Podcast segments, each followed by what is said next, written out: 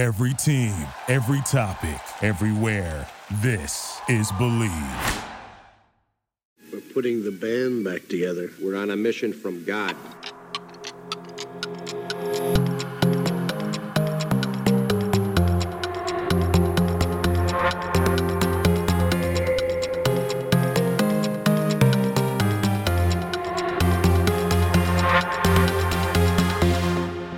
Welcome to another edition of Believe in Surfing. Omar Echeverry, myself, Cyrus Satzes.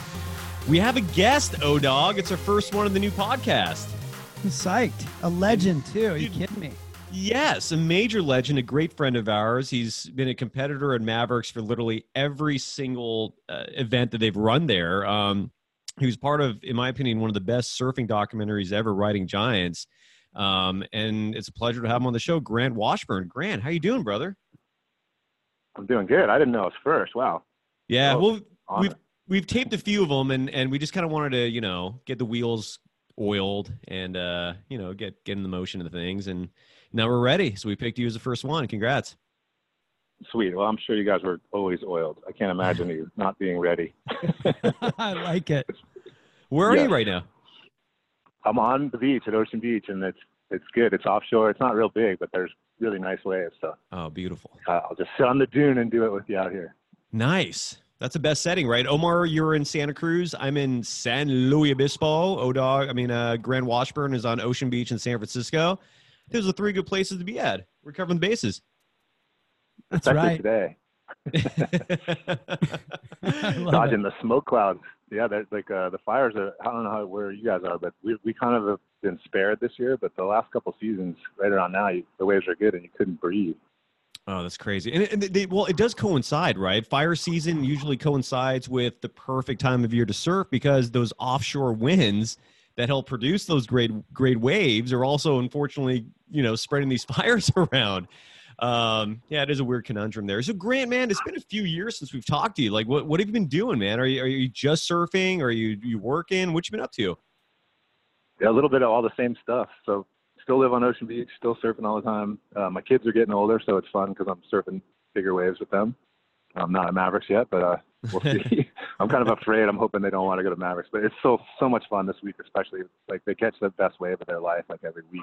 How You know, old are they? The first real yeah. season. How, My how older one's kids? 16. She, she's a she's a junior. They really weren't. I mean, we surfed our whole lives, but they really weren't that into it um, until they got a little older. And the ones really, we've been surfing every day, sometimes doubled session, and it's just a blast. So, anyway, it's killer. And um, I worked on a documentary about uh, Greg Noll, Speaking of riding giants, so uh, this all kind of came about because of that and the project of, of revisiting his original films, which he shot in the 50s and 60s. And that's the Wow. opening third of Riding Giants. A lot of that footage was actually Greg's footage, but we only transferred about 5% of it for Riding Giants. So there's a lot of other stuff that was sitting in his closet. And every time I see him after that, we, I would say, "You got to copy that stuff," and he'd say, "Yeah, yeah, we got to do that." And so finally, the last couple of years, we did. That's and we made a little film. That's amazing. Oh, Doug, I don't know if you were with me when when uh, I interviewed Greg Noll. Were you a part of that? This was like back in like 2003 or four. It was a long ass time ago. Gosh, you know what? I, I I don't think I was, but I've hung out with the guy a few times back when they used to have the Shaper uh, trade shows. Yes. Um, I I hung out with them uh, for a bit. I, I was friends with his son. Um, super super cool guy. Um, great shaper as Yeah, well. yeah. Yeah, dude, such a great guy. He, he lived down the street from me growing up. Um, and Oh, cool. I mean, what a legend. I mean, that guy Yeah. pioneered big waves when, when literally they would show up to a beach and you're like, hmm, like, uh, I'm- is this even feasible? like, we're going to ride, you know, an upgraded plank of wood on a huge wave with no trunk, no leash, no anything. The guy's a legend. He's such a pioneer. He Yeah. really is. They had Yeah. no clue. They had no clue what they were doing, but they knew that it looked like fun, and we're going for it. Yeah, and and he to this day, I mean, of all the interviews I've done, I still when people ask me like, "What was your best interview?" I still say Greg Noll number one. You know, and and the simple reason is that well, he curses like a sailor, and I do love that about him. But he's in, Yeah. he- he's so uh, transparent. He has no filter.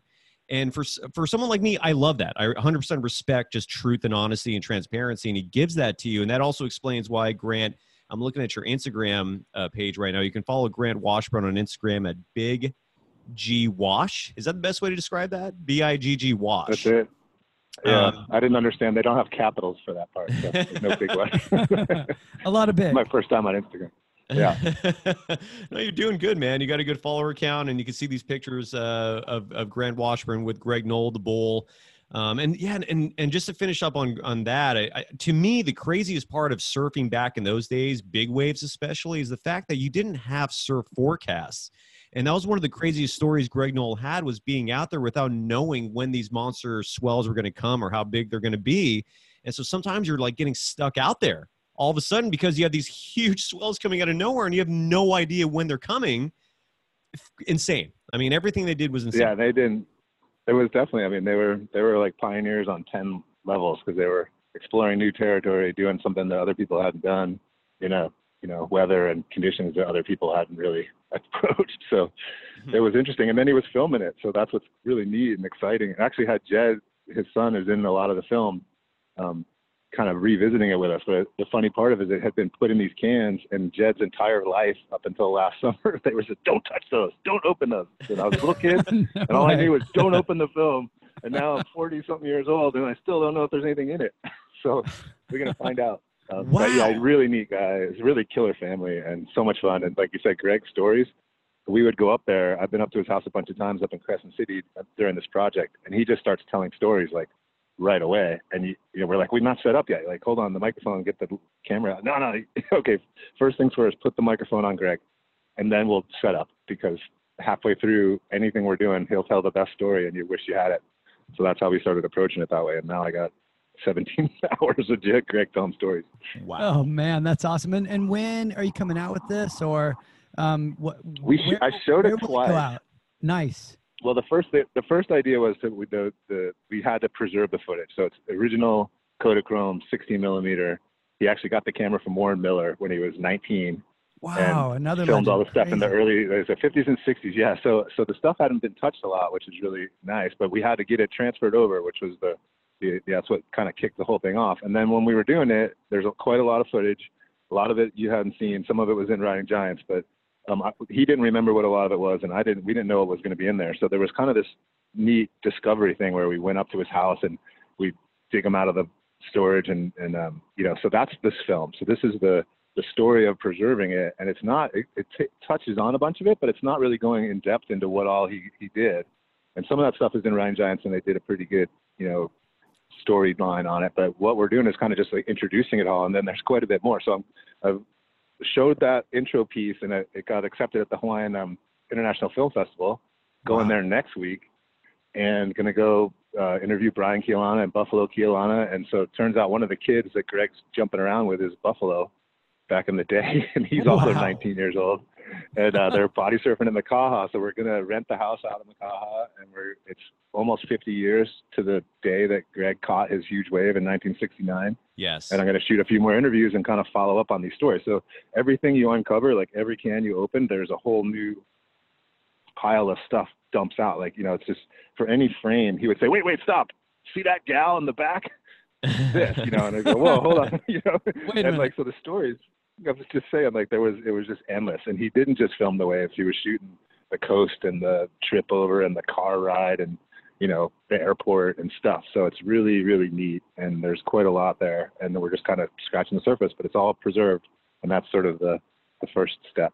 Nice. And, and so are you are you gonna have like a series of them, or or is the eventual end goal like a one big movie um, released through with film festivals? Um, I'm curious because I want to see this stuff. Like Me too.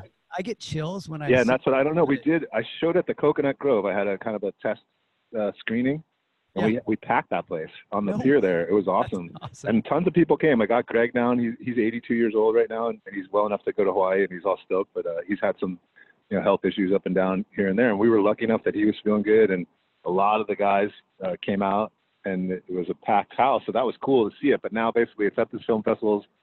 Um, at some point, my co-producers are going to decide who and where we're going to distribute it. But Hmm. it, the first short was really an introduction, and there's so much more. Whether it's a feature or if there's a couple different versions of, you know, shorts.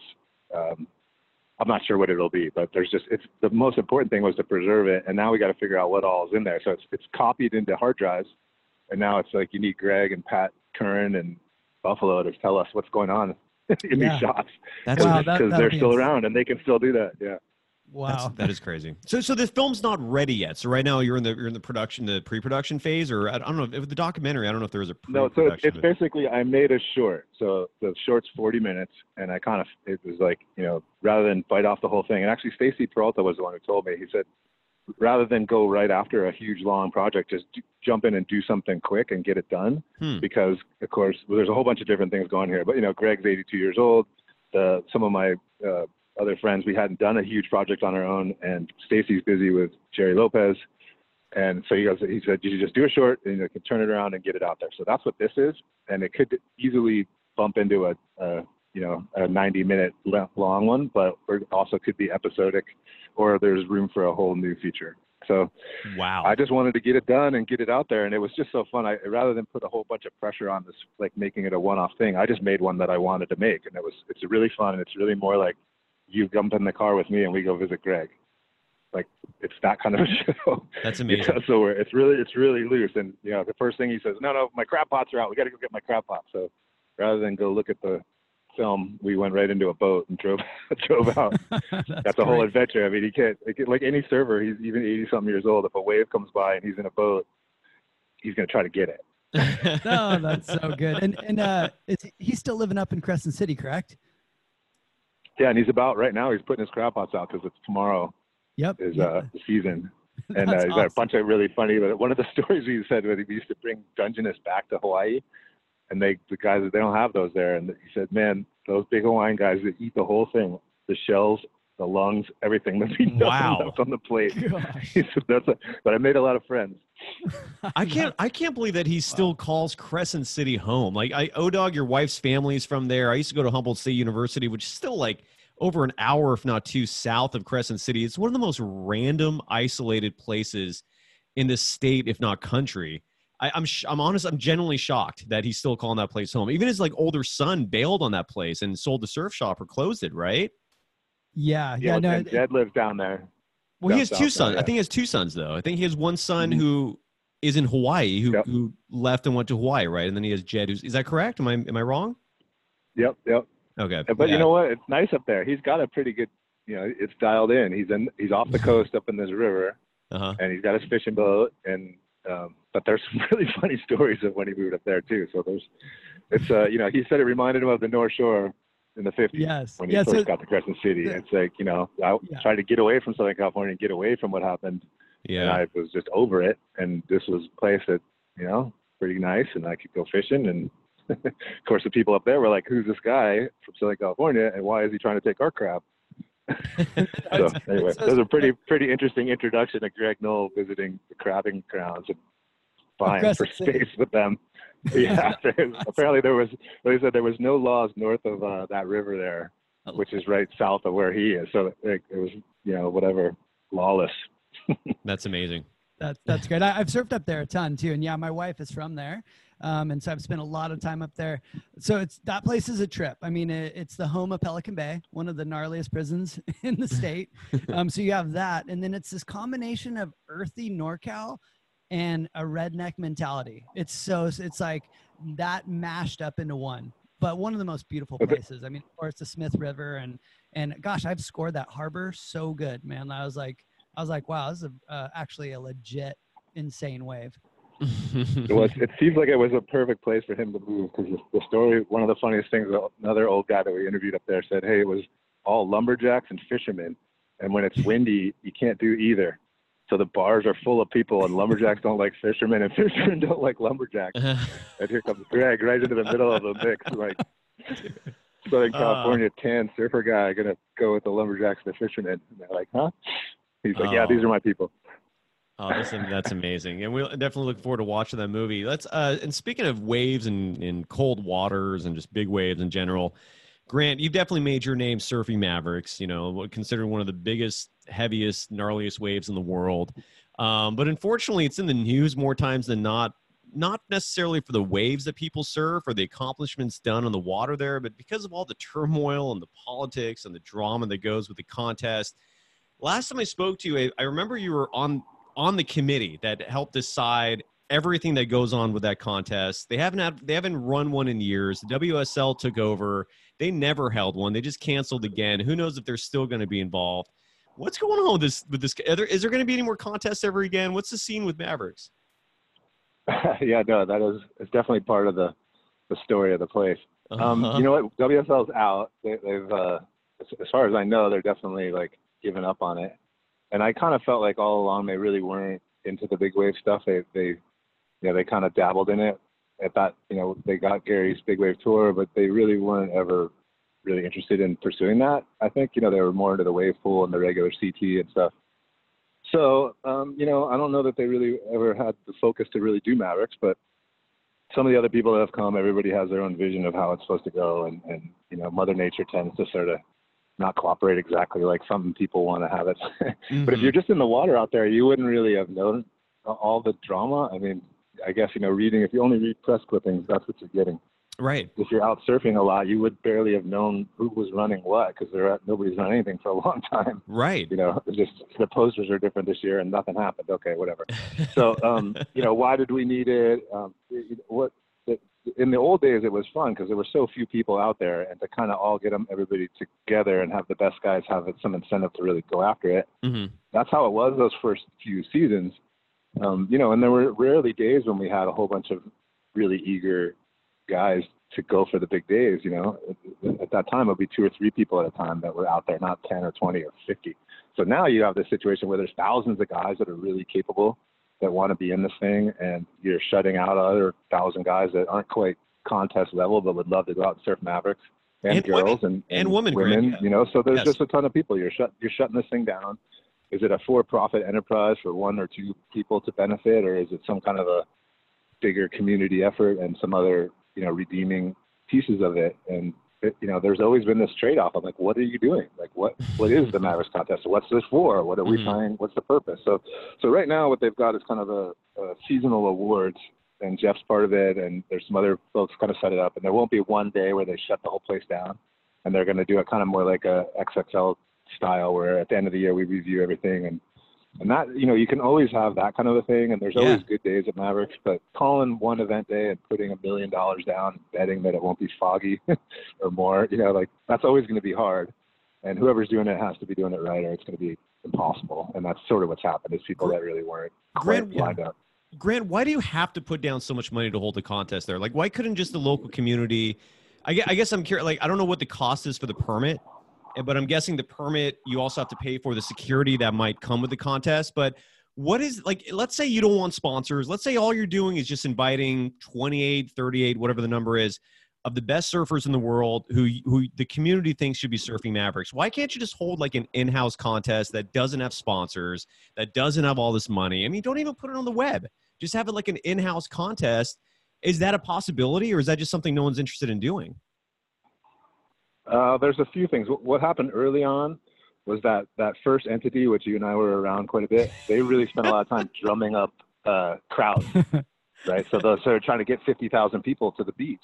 Right. And if you do that, that's your fault. Like you gotta, you gotta, you have to take care of that. They can't just have nowhere to go to the bathroom or nowhere to park or nowhere. You know, they block the traffic. They are a danger to everyone. you know, so so if that's what you're doing, if you're bringing a huge crowd of people, then it's going to cost you something to to put up with it. It took a while for that to kind of beat itself back down, but now Mhm. that's not as big a deal. But anytime you're going to set stuff up up there, the permits have some. There's going to be permitting for you know. There's a whole bunch of people that you're stepping on Mhm. park, Coast Guard, uh, harbor, city, state, blah blah blah. Then the what would be safety, and you know, you end up having to pay those people to be there. So you're paying the harbor for harbor patrolmen, right? And you're paying Mm. Coast Guard for Coast Guard guys, right? So you have those are on your bill, and then you have what would be supposedly supposed to pay for it, like your webcast or whatever. It's going to generate the income to offset that. So that's going to cost you something. So in the end, what happened with WSL is their their their bottom line is really expensive, and they're going to bet on that. Like around, they wanted us to pick like five to seven days before. Like that's a huge gamble. We never know that we're going to get good conditions for sure. Yeah. You know that many days before, and if if it's like you have to write that check on that Monday for Saturday, that's a risk, you know. And that and they were act, attaching a lot of stuff that is some of it unnecessary, but some of it's, you know, depending on if that's what you're going to run, that's what you're going to have to do.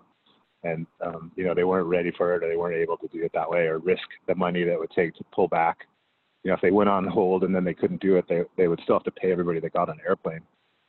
They couldn't Yeah. afford that, so they couldn't Yes. couldn't afford to take a chance on it. And you know, uh, I've worked on a bazillion projects that are like this, and there's risk reward to any of these calls, and there's also that you know what's plan B, what's plan C, and you can develop stuff that would work, but they sort of didn't. Yeah, crazy. And you know, I, I worked on that event a few times with you, uh, Grant, and uh, I, Yep. I did uh, beach commentating. Um, I did award ceremony, and I did online once or twice. It's all blurry that part of my life. um, but um, hey, like I was right in the mix during some gnarly stuff. Like what that one year was humongous, and the tide got high, and they put the scaffolding like Yeah. close. Dude, someone broke their arm. Were you like, the tower?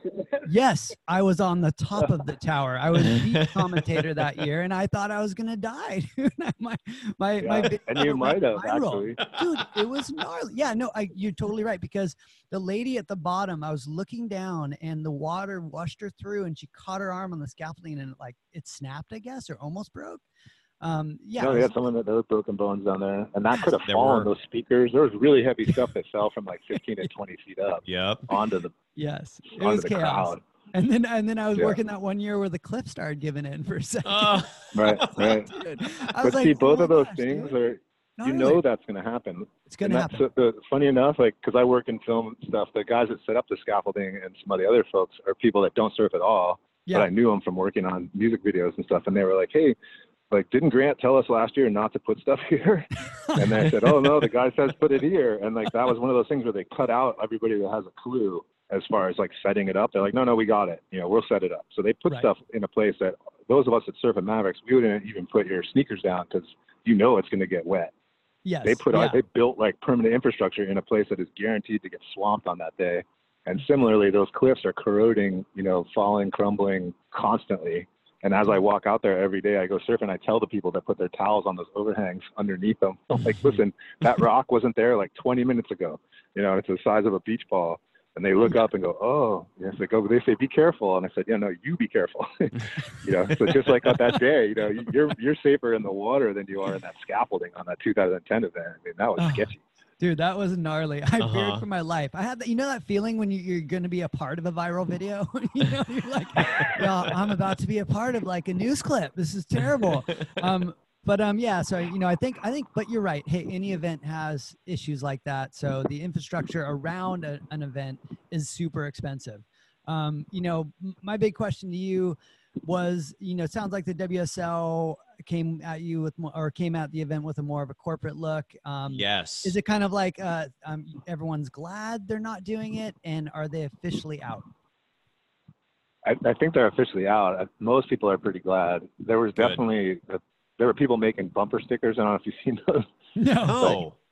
like WSL with the S as a dollar sign and get lost, you know, no smoking kind of thing.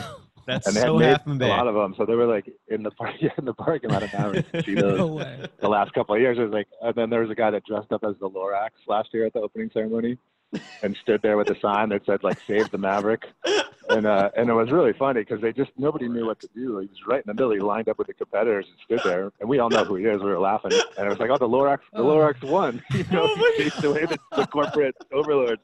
That's And, uh. So anyway, you know, Oh gosh, there's most of the people that surf out there aren't worried about the event except that it messes with their sessions you know because most Yeah. of them aren't trying to get in the contest anymore and that level th- those few guys that are at that level they're like it's crazy right the, the kids from maui that come over are like unbelievable. Right. and a couple few others locals you know so, so there's in the old days where a lot of people were hoping and trying to get in the event i think realistically most everybody would realize now like that's for the chosen few. And most of the Mhm. Mavericks people are just like ah how much of a circus is this? And am i ever going to be able to park again? You know?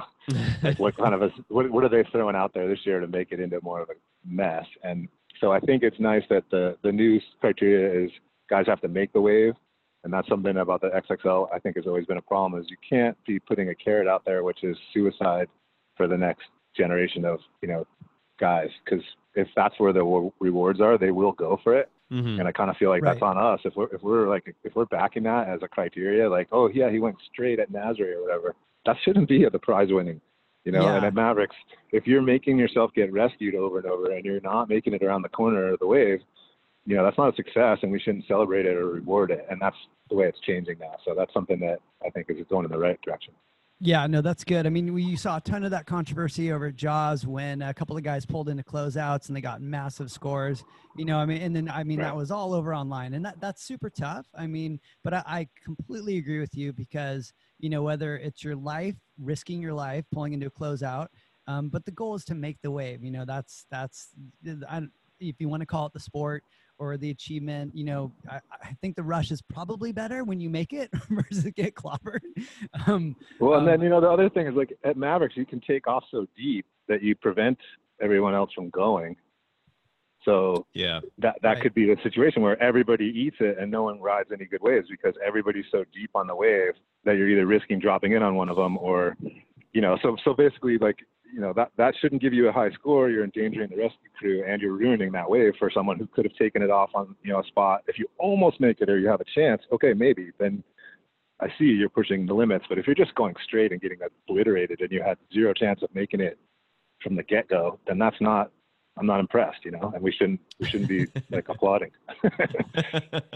no, I agree, uh, and and I'm and I'm I'm glad what I'm hearing because my biggest gripe with the WSL right now is that outside of Pat O'Connell and Kelly Slater, who's the unofficial you know commissioner, um, you don't have surfers running this thing. It's very corporate. You have a lot of suits in charge, and I think that seven day window or the five day window they wanted is indicative of that. I mean, anyone who knows surfing knows that anything beyond 48 hours, there's no way you can provide an accurate assessment of how these waves and the conditions are going to be.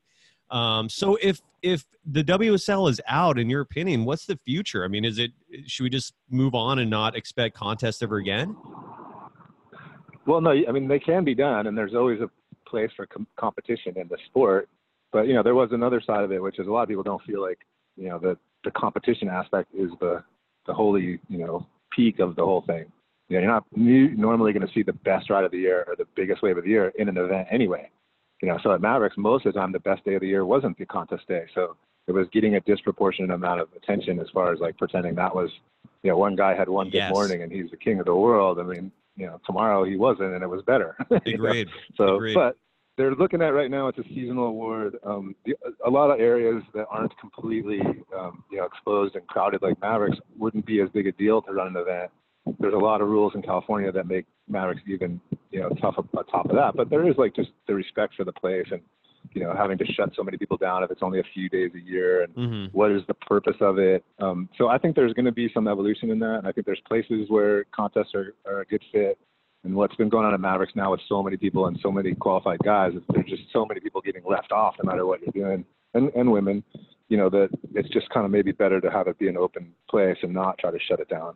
Right. You know, if you get one of those years where there's 20 or 30 good days, great. But, you know, over the last two years, you're talking about five or 10 days, and that's it's kind of harsh to, to shut everybody out for that. So I think they're just going to back away from it. Um, there's not anybody really aggressively trying to do a one day for profit thing, hmm and uh, as far- at Mavericks. But you know, the the Big Wave Tour uh, is still lurking out there. There's a lot of neat spots internationally that have, uh, you know, there's a fun crowds of people that want to see stuff happen and enjoy getting together for these events Right. whether it be just surfing for free or, or you know having some kind of a prize and doing that. But um, you know, it's back to the roots a bit, and it's definitely going to be more um, you know bootstraps for the next year or two, and that's maybe better than what was going on. So we'll see.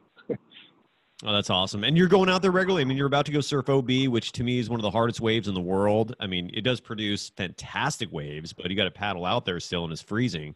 Um, but you're still aggressively chasing big waves, huh? After all these years, still going strong. Yeah, you know what? I, I'll tell you what was awesome this year. This last weekend, we did the Bragg um, Rescue Clinic at Half Moon Bay. So that's Brian Keaulana, yeah, and Cole and Danilo and Andrea Moller and a whole bunch of you know just basically the the cream of the crop as far as surf rescue and CPR and all that stuff. And they trained a whole bunch of us at Mavericks and just such a great vibe that that um that broad community of of ocean going sort of enthusiasts that are all over the world that you know not everybody's a big wave surfer but they all have this appreciation and this tie to it Yes. and you in those rescue clinics you feel this like amazing like life force that a guy like brian is like this lightning rod of, of knowledge and, and, and passion and stoke and competence and just spending 15 minutes with them, you just like come out of there like yes, you know.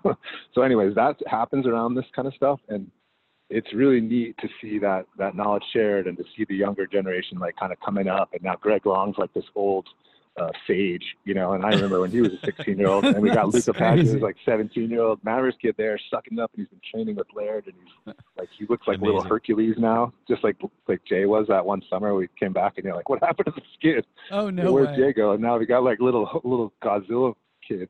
But yeah, so it's really exciting to see those guys. And a friend of mine, I was just talking about Kyle Thiermann. He's a Santa Cruz surfer who does this Yes. really um, really neat um, podcast that's just all over the map as far as global activism and um, you know preserve the ocean and just you know what are people doing and why. And he's That just a really neat great. guy. So It's that good. kid's anyway, been, he's been really doing it awesome. forever. Yeah. uh, characters. Yeah, yeah, and they're just this is what's kind of what's buzzing around back here. So, you know, in the in the in the absence of an event, some of the better stuff can shine through, perhaps. So we'll see. You totally agree. Oh, dog. Any other questions for the legend? No, I think that's great feedback, and I just want to say you're a legend, dude. You And are. not not only a legend, but one of the the most well-spoken legends I've ever met in my career. So Agreed. you are the I'll agree. put that I'll put that on my uh, resume. You should. awesome. Yeah, well, congrats, guys. I'm stoked on your show, and uh, we'll, Thanks, you know, man. We'll do some more after the season. I'll see what see what, uh, see what my Yes. Well, well, Grant. Before we let you before we let you go, I was going to ask you, like, is does this Greg Noll movie that you're producing, directing, whatever your official title is, is is it does it does the movie have a title, and um, how can people see it? I mean, what's the next step? Is there a website? Like, what? What's yeah, we have a we have a the website's Over the Ledge Productions, and that's uh it's called uh, Greg Noll Lost and Found. That's uh the first episode, so Lost and Found, and uh, you can get it uh, on that, and it'll at some point they're going to make it available. So right now it's just going to be a film festival screening here and there. okay. We got to find out if we get into the fancy festivals because they're really picky about if you showed it. So the screening so far was a work in progress screening, and then like Sundance or any of those other ones, I don't think we're going to be at that level. But if it was, they would discount you if you show it. So it can't be screened. That is crazy. I'm at the Yeah. website right overtheledgeproductions.com and and literally the moment you open the website it's just clips of Greg Noll surfing these monster Yeah. waves in his traditional um, jailhouse trunks. Awesome. it is awesome. Yep. Good stuff. Cool, man. Yeah, we're stoked. And Greg's Greg's such a fun guy, and I, I guarantee whatever you know, you have no idea about surfing, people who this is a great project for people that just really aren't following surfing, and they can see this guy and his passion and his stoke, and you know, he just it, it doesn't have to have anything to do with surfing. People That's will an- get this. And and Grant, if it's okay with you, like once you guys have this uh, more set in stone in terms of production and release and distribution, maybe we can get you and Greg on together to promote it. Um, I mean, I certainly Absolutely. love to have him on, and and you're always a pleasure. So, thanks, man. It was great talking to you. It's a date. I like Sweet. that. All right. yeah, I'll bring the roses. It's all good. Awesome. All right, Grant, take it easy, man. Take it easy. You too. Sure. Later. Thank you, And that was the legend that is Grant Washburn, our first guest. Oh, dog, stoked. dude. What a first guest. I mean, Yeah. like think of all the people you and I have interviewed together throughout the years. I mean, you and I go back to him. I, I mean, you know, yeah, he charges, but he's well spoken. He's so nice. You know, he's not good this, dude. like, yeah, and and look at his accomplishments in documentaries, and you know, he's so intellectual. You and I always say, like, every time we interview him, the guy is he's he's just a, a great human being. Yeah, he is. I 100% agree. And and I wanted to tell him this before he went off, but in my humble opinion, I feel like if they just put him in charge of Mavericks, it would go smooth. It really would. I, I just I don't think you would have issues if Grant Washburn was in charge of that thing. But the few other people who were there, uh, I know I, I don't know if it's ego, I don't know if it's insecurity, but clearly I don't think other members of that community want to relinquish control. Um, but again, in my humble opinion, you give Grant Washburn control of that contest, and it's going to run smooth, and people will be happy. And you can follow him on Instagram um, at again a Big G Wash. That is B I G G W A S H, for some great photos and including with uh, Greg Noll. Do you want to cover some news before we go? We got a, we had a couple Yeah. of big things happening. Let's get it. Um, so first off, so uh, we there's some controversy involving um, the current number one surfer in the world on the men's side, Gabriel Medina. Um, he was disqualified uh, from the recent surf contest in Portugal because of an interference. Um, do you want to listen to the call real quick since we can now play audio on our show? Yes, of course. All right, let's hear this. Here we go. Paddle battle here. So Caio Ibelli, does he have priority? Yes. And if he does, Medina's in trouble. What an interesting situation. Judges are reviewing that takeoff once again. Yeah, if Caio's got priority, Medina's in trouble. That's a priority interference, and he'll lose one of his waves. It looks clear to me that both of them obviously Thought they thought they had- had priority. Yeah. One of them would have backed off. Neither one of them did. Backed they had off, yeah.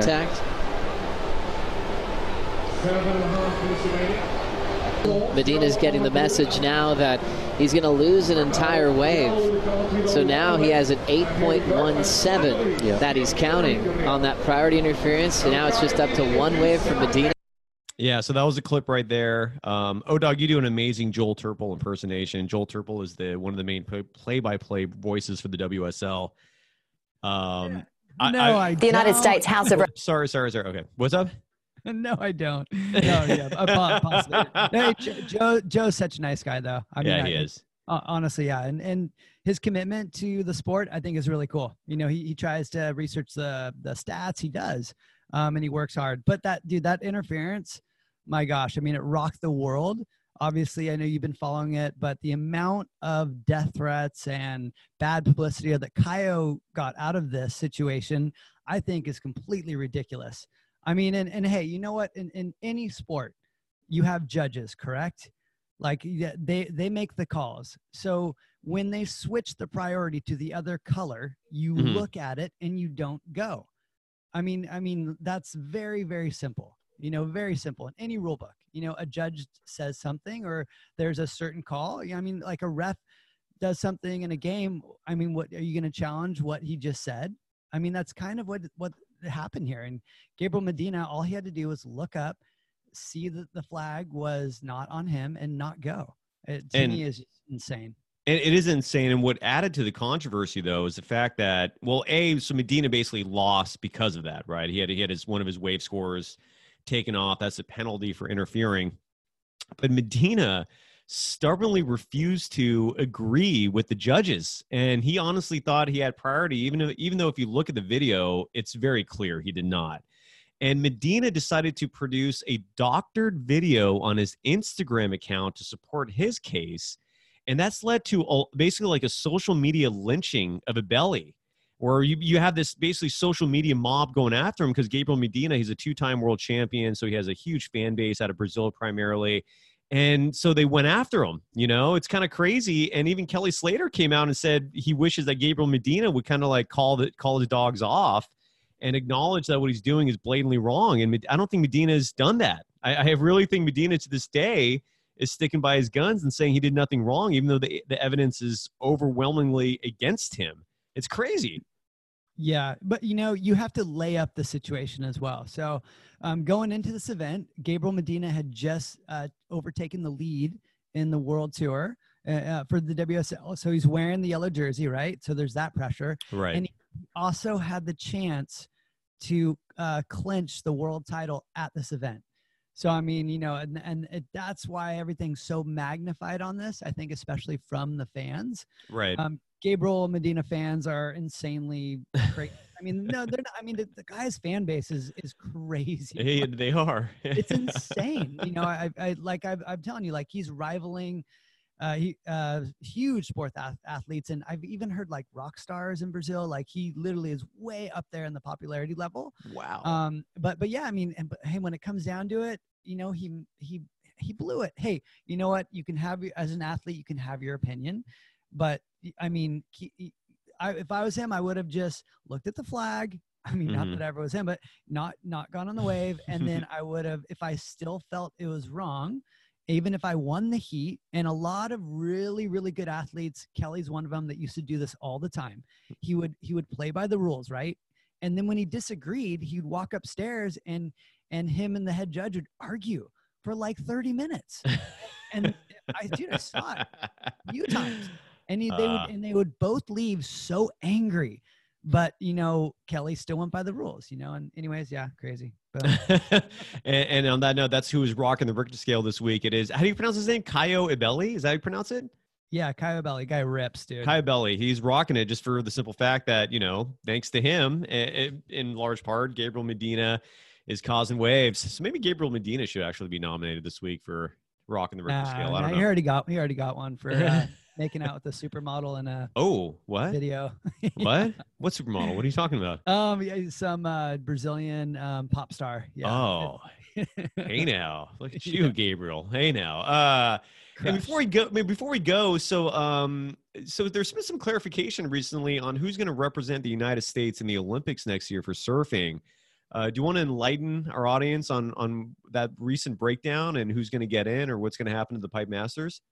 Yeah. So, I mean, um, basically, uh, the big news is that John John kind of loosely announced on in his Instagram that he's going to surf in the uh, the Pipe Masters, and that a big goal in the Pipe Masters is to secure a spot into the upcoming Olympics. Um, now, the one person that actually there's two people that um, can can actually you know overtake that spot, which John John does rightfully have right now.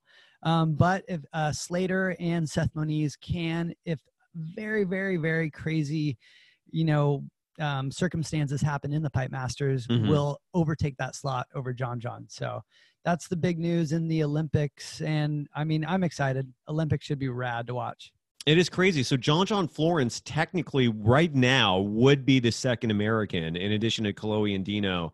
Um, Surfline did, did a great breakdown where basically if John John Florence does not surf in the Pipe Masters, which I think is still a possibility, six months is such a short time frame to come back from an ACL tear.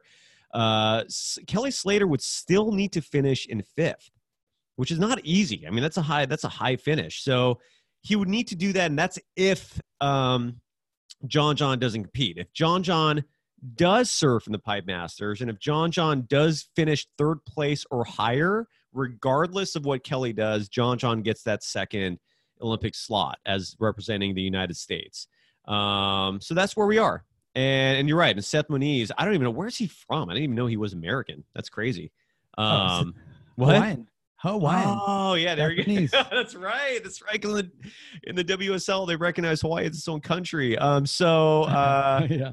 Yeah. Okay. Gotcha. So that's where we are, man. All right, brother. That was a great show. I love that we had our first guest. That was good.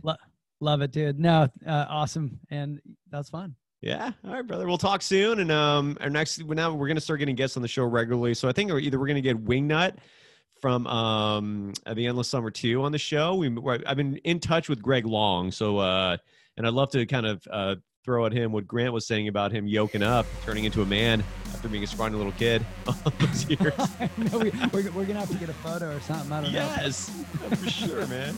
All right, brother. We'll talk soon. All right. You. You.